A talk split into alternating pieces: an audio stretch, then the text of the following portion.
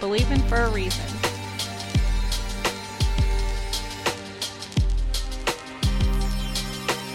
Making a case for the Christian faith.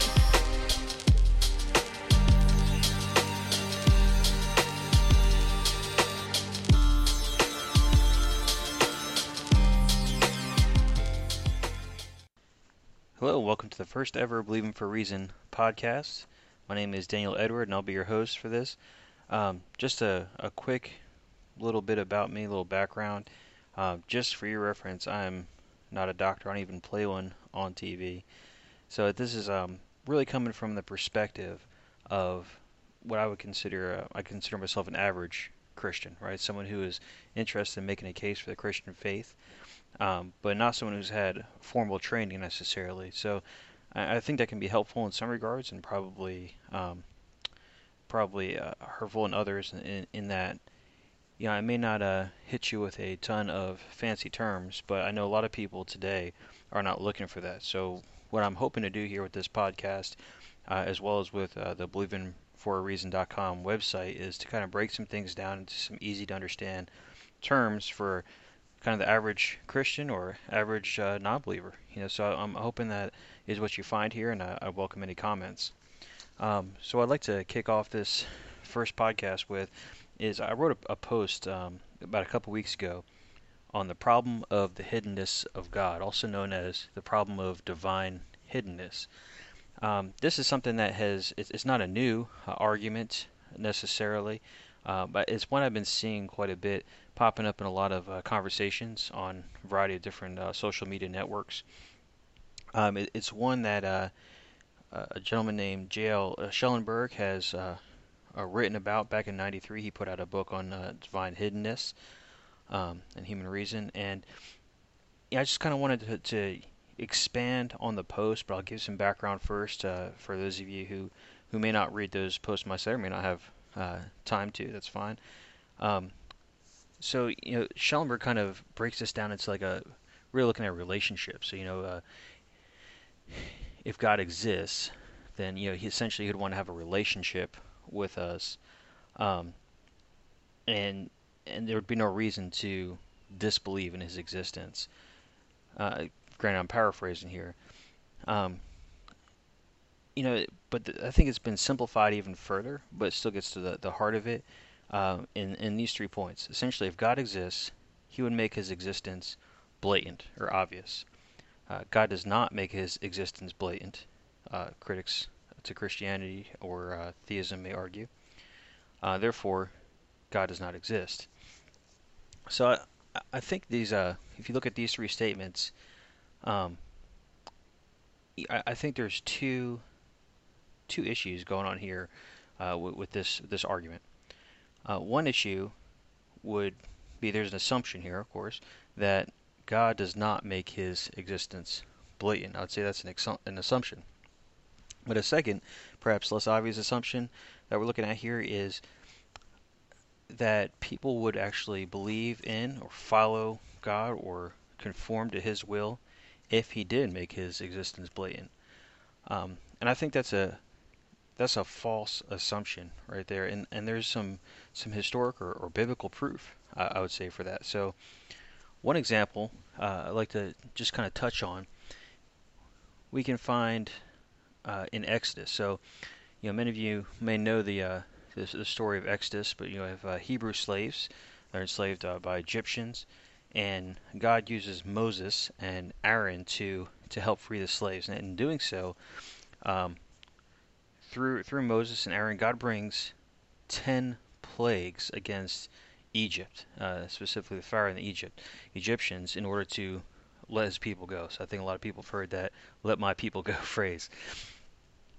And I, th- I think this is a very obvious example of of God's power and His existence, uh, certainly for the Hebrews and definitely for the Egyptians uh, in this case. So you know, at first it, it, starts off a little smaller. You know, Moses uh, turns his rod into a snake, Um, you know, well, that might be tricky, but maybe that's not necessarily proof that God is doing something. Maybe he's just a, a good illusionist, right? But you know, then there's uh, you know, plague of locusts. There's a plague of frogs. Uh, there's a you know, there's there's ten individual plagues, and it goes all the way down to the point where um, the firstborn of each Egyptian is uh, killed, and this is this is where uh, Passover comes from.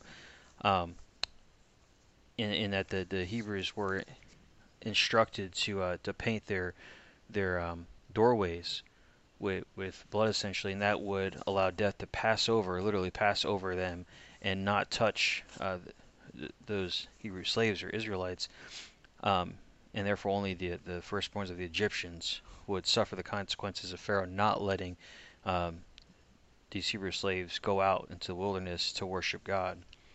So you know, I would say with, with these 10 plagues that we see in Exodus, it was is very apparent. Uh, God's power and his his presence and his uh, will was very apparent uh, to these these folks. We'll refer to from here on out as Israelites. Um, and not only that, but once once they were allowed to leave Egypt, Pharaoh then pursued them um, with with bad intentions.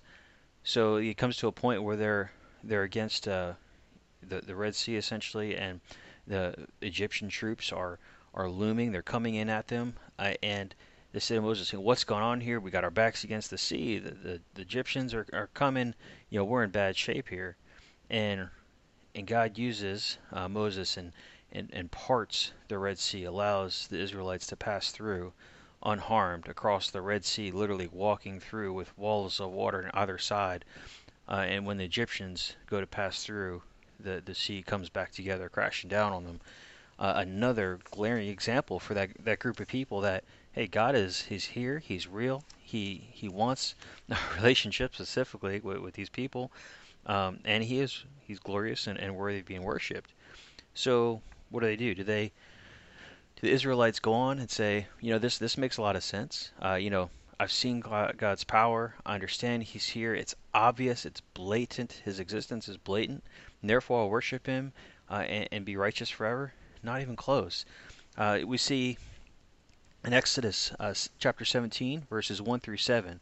Uh, this is ESV translation. It reads as follows All the congregation of the people of Israel moved from the wilderness of sin by stages, according to the commandment of the Lord, and camped at Rephidim. There was no water for the people to drink. Verse 2 Therefore the people quarreled with Moses and said, Give us water to drink. And Moses said to them, Why do you quarrel with me? Why do you test the Lord? Verse 3 But the people thirsted there for water. And the people grumbled against Moses and said, Why did you bring us up out of Egypt to kill us and our children and our livestock with thirst? Now, this is a break in here for a second. You know, this is a strong statement uh, these people are, are, making, these Israelites are making. Uh, you know, are you trying to kill our children with thirst? Uh, I mean, uh, that's obviously uh, not, not what's going on here. I mean, these people were saved out of out of slavery by miraculous events. So why why would I mean that's a good question. Why would that happen if they're just going to stand here and die of thirst? So clearly they're not going to die of thirst. God's going to provide, but they're not they're not seeing that. They're not believing it. So in verse four it goes on to say, so Moses cried to the Lord, "What shall I do with this people? They are almost ready to stone me." And the Lord said to Moses, "Pass on before the people." Taking with you some of the elders of Israel, and take in your hand the staff with which you struck the Nile, and go. Behold, I will stand before you here on the rock at Horeb, and you shall strike the rock, and water shall come out of it, and the people will drink. And Moses did so, in the sight of the elders of Israel. So, and, well, he goes on to say, and he called the name of this place Massah and Meribah, because of the quarreling of the people of Israel, because they tested the Lord, saying, Is the Lord among us or not? So here's Moses is kind of scolding these people. Is the Lord among us or not? You, you've seen all these things. You've seen the glory of God. You've seen what He's willing to do for you, and still you're saying you're going to let our children die of thirst. Um, it's, it's pretty unbelievable. So he's like, listen, is this enough? Is this enough for you to believe, for you to do what you're supposed to do as a people of God? You know, so here, here are people that have direct, what I would say, direct revelation from God, saying, here I am. I'm I'm alive and well and present and and working here in the world, and they still question. They still don't believe, and He is not hidden, right? So, you know, it's it's a very uh, interesting example here that speaks against uh, this hiddenness of, or perceived hiddenness of God or divine hiddenness being a problem, really. Uh, and it's not just the Old Testament that talks about this. It's replete with examples in the Old Testament. Well, let me give you a New Testament example as well. So in John uh, chapter 20, verses 24 through 29, and this is a famous uh, story of, of what's come to be known as Doubting Thomas. Uh, in, chap- in verse 24 it says, Now Thomas, one of the twelve, called the twin, was not with them when Jesus came. So the other disciples told him, We have seen the Lord. But he said to them, Unless I see in his hands the mark of the nails, and place my finger into the mark of these nails, and place my hand into his side, I will never believe. Now, this is a heavy statement. Thomas is one of the, the inner circle, one of the 12 disciples. He has seen Jesus perform miracles. He has seen what Jesus can do. He's heard Jesus' messages firsthand. He's an eyewitness, one of the eyewitnesses to Jesus' ministry uh, on earth and still he's doubting. You know, so Jesus died, and he's thinking, "This is a problem." Yeah, this this guy, I can't believe he died. I, I don't I don't believe he's coming back. So he's here. Here he is. I will never believe until I, I physically sense it for myself. Uh, then verse 26 says, Eight days later, his disciples were inside again, and Thomas was with them. Although the doors were locked, Jesus came and stood among them and said, Peace be with you. Then he said to Thomas, Put your finger here, and see my hands. Put out your hand and place it in my side. Do not disbelieve, but believe. Thomas answered him, My Lord and my God. Jesus said to him, Have you believed because you have seen me? Blessed are those who have not believed, who have not seen, yet have believed. That is powerful. Blessed are those who have not seen and yet have believed. So you know, Jesus is, is calling him out right here, and he's saying, you know, you've you've seen everything I've done. I have, I have revealed that myself as God to you, yet you're not a believer. I mean, this this this is a problem here, buddy. yes, she's basically, if I could paraphrase, you know, it says, he says that's why he's saying, blessed are those who have not seen yet believe. These people have faith. Now, this is reasonable faith. Don't get this confused or mixed up with blind faith. This is reasonable faith that we're talking about here. Um, you know, so, and, and God does call us to be reasonable followers, to be faithful but rational followers. In Matthew uh, 22, chapter 22, verse 37, Jesus said, And he said to him, You shall love the Lord, Lord your God with all your heart and all your soul and with all your mind. So now obviously loving someone with all your heart that's that's metaphoric, right? So and I understand that. I would argue that loving someone with all your soul is not a metaphor. Soul and the physical body are two separate things here. Um, but certainly, loving someone with all your mind is not a metaphor. This is we're, we're thinkers, right? People are rational. Not everybody's rational, but people are thinkers. So all your mind is saying, you know, have a reason for your faith. You know, believe for a reason. Um, you know, so all your mind. This is no mindless following needed. Uh, First Peter chapter three verse fifteen uh, states this. It reads, "But in your hearts honor Christ the Lord as holy, always being prepared to make a defense to anyone who asks you for a reason, a reason that the hope is in you. Yet do it with gentleness and respect." And Christians, listen up do it with gentleness and respect. So be prepared to make a case for the Christian faith with gentleness and respect. This is not name calling. This is not berating. This is not picking out certain people or, or people groups and, and bashing them down. That is not what this is about. This is make a case, yes, stand your ground, yes, do not waver, but with gentleness and respect. So God expects us to have a reason to believe in Him. You know, he he express he expects that we approach his word with faith and logical understanding.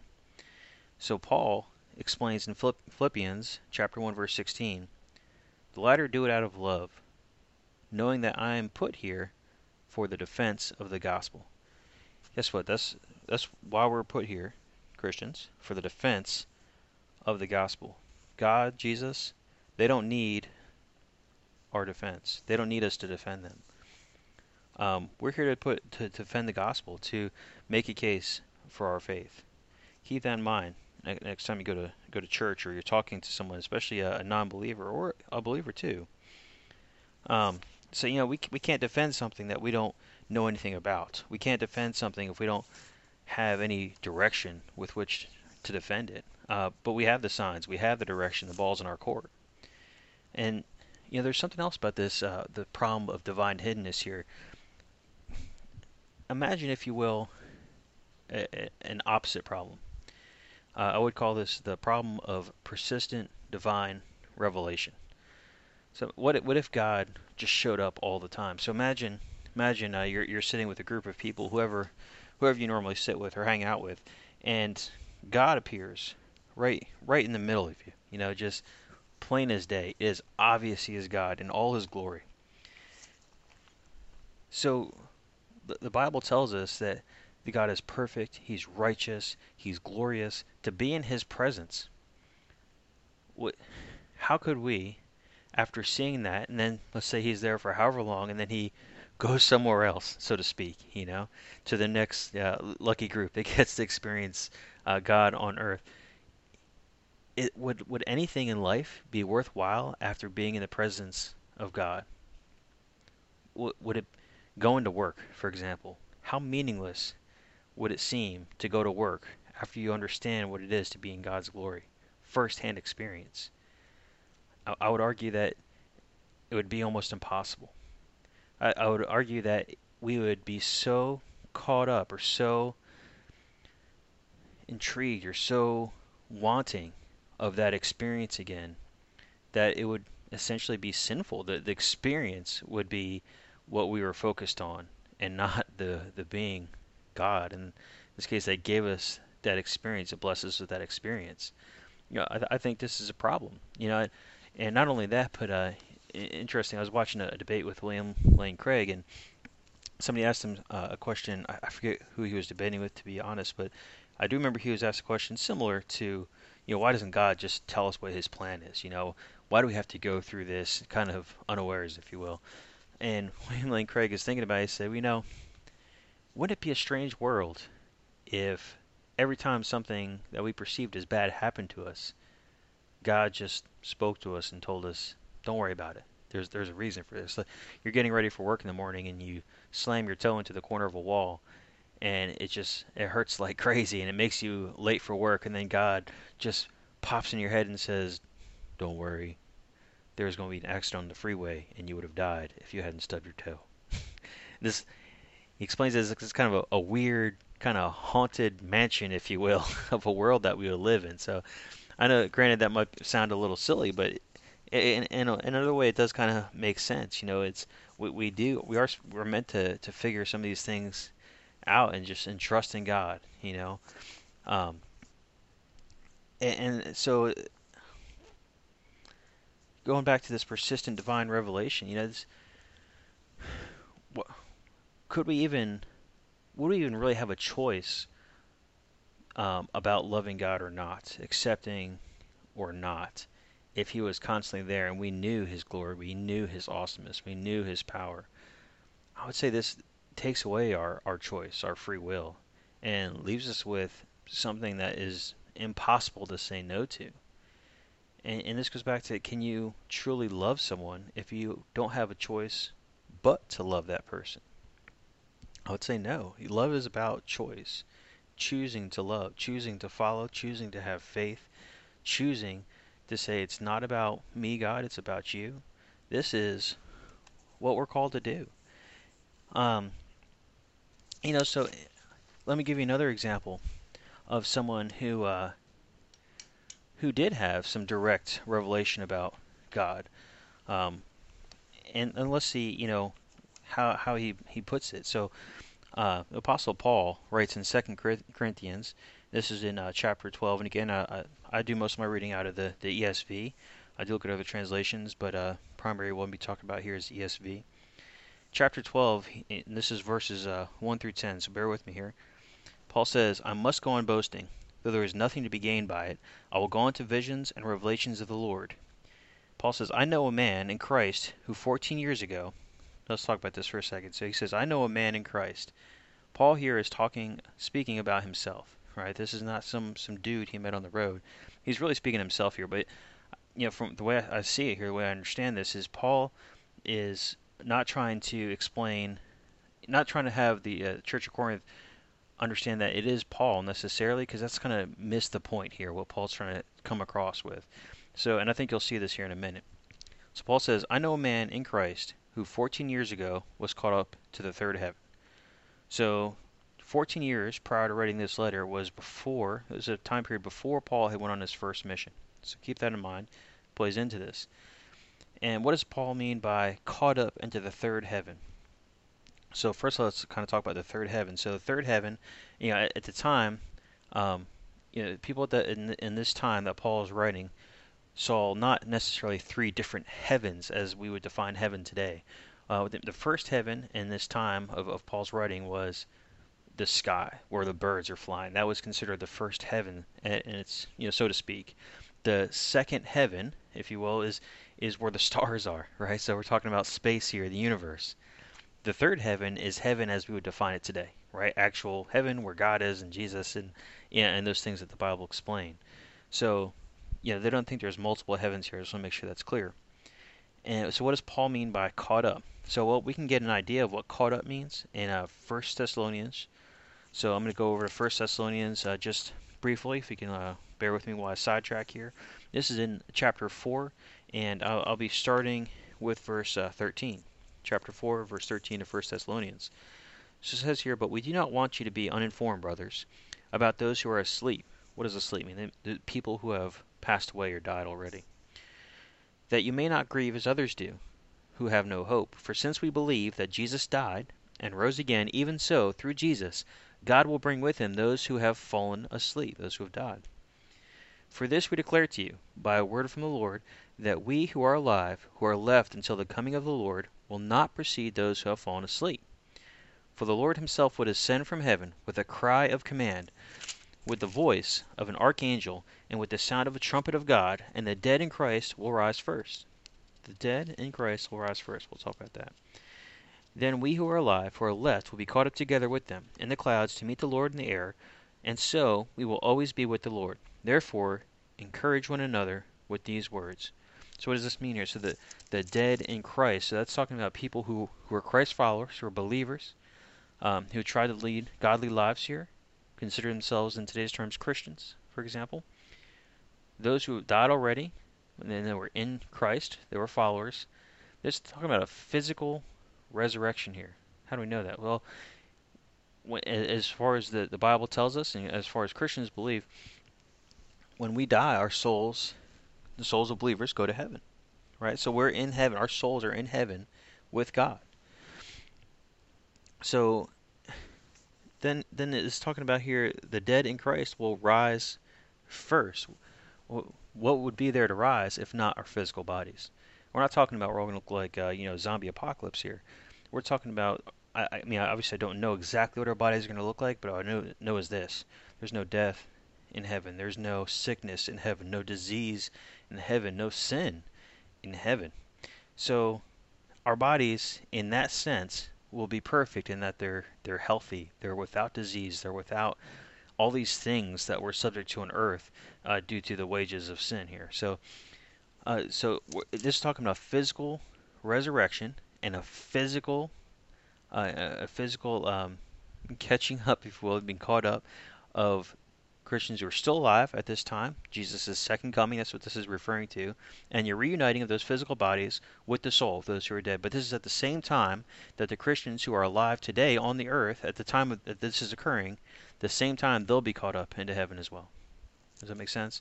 And there's a lot more about this in Revelation, but that'll be for a, a different a different podcast. So let's go back to what Paul is saying here in uh, chapter 12 of Second Corinthians, and we're going to pick this up um, right at verse 2. Let's go through this again. So I know a man in Christ who 14 years ago was caught up into the third heaven. Whether in the body or out of the body, I do not know. God knows.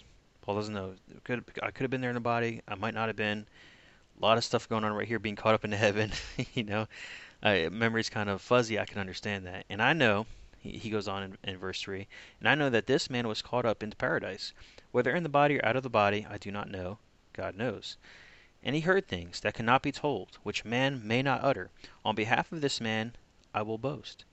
But on my own half I will not boast, except of my weaknesses. Here's Paul's point. Though if I should wish to boast, I would not be a fool, for I would be speaking the truth. But I refrain from it, so that no one may think more of me than he sees in me or hears from me.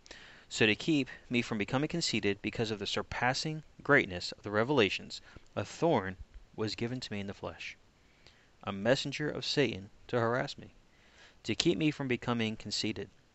So here Paul is, is caught up into heaven. He's raptured. He's he's raptured. He's taken up into heaven, right? And he sees he's in the presence of the glory of God in the perfect heaven. And and he is sent back down to earth to what? To begin his ministry. 14 years ago before his first mission trip. Paul he was sent back down to write, you know, a good portion of the New Testament. I'd say is is one reason he's sent back down, right? So he still has a lot of work to do. But I think in this in this particular way, God was very specifically preparing Paul to do this. So three times Paul uh, goes on verse 8, three times I pleaded with the Lord about this, that it should leave me. This is talking about the the thorn in his flesh. But he said to me, My grace is sufficient for you. My power is made perfect in weakness. Therefore I will boast all the more gladly of my weakness, so that the power of Christ may rest upon me. For the sake of Christ, then, I am content with weaknesses, insults, hardships, persecutions, and calamities. For when I am weak, then I am strong. What's Paul's point? Paul's point is it's first of all, it's it's not about it's not about him. It's not about me. It's not about you. It's it's about God, the glory of God. So, you know, Paul was was caught up into heaven here. And you know, he experienced something glorious. I mean, if, if I was caught up into heaven, I want to come back down. I was talking about this to somebody today, in fact, and they said, "Hey, I'd want to come back and write a book. It'd be a bestseller in no time. I guarantee it."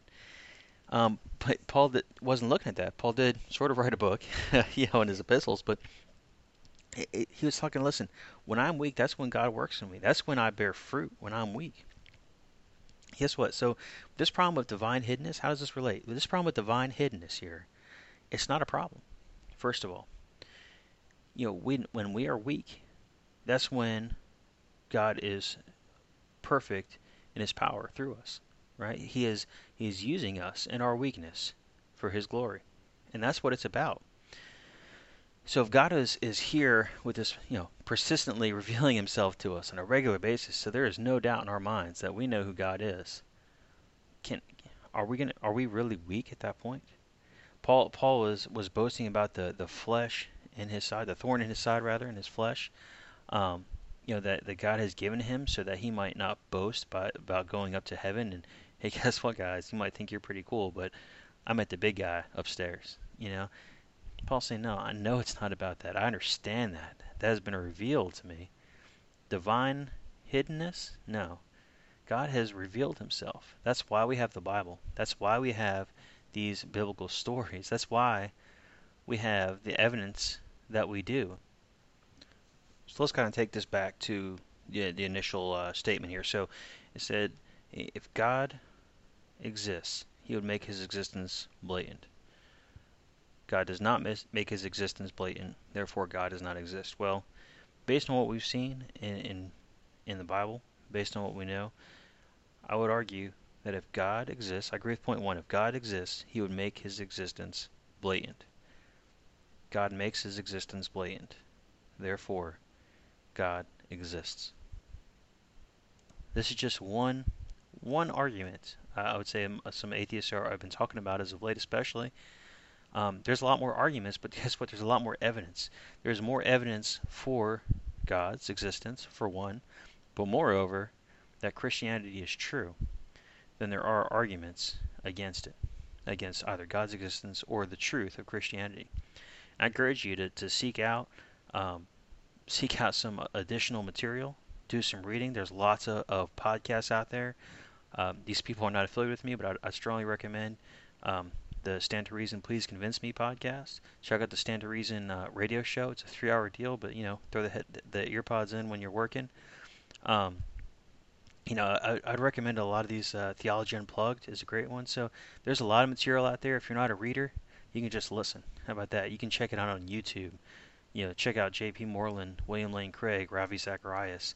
These are some some what uh, James Warner Wallace would call million dollar apologists out there. Um, check it out, and I appreciate some feedback on this first podcast. I'll take that constructive feedback preferably into consideration, and hopefully get better as this at this as as I go. So I hope you enjoyed the first Believing for a Reason podcast. Uh, in the meantime, God bless and fight the good fight.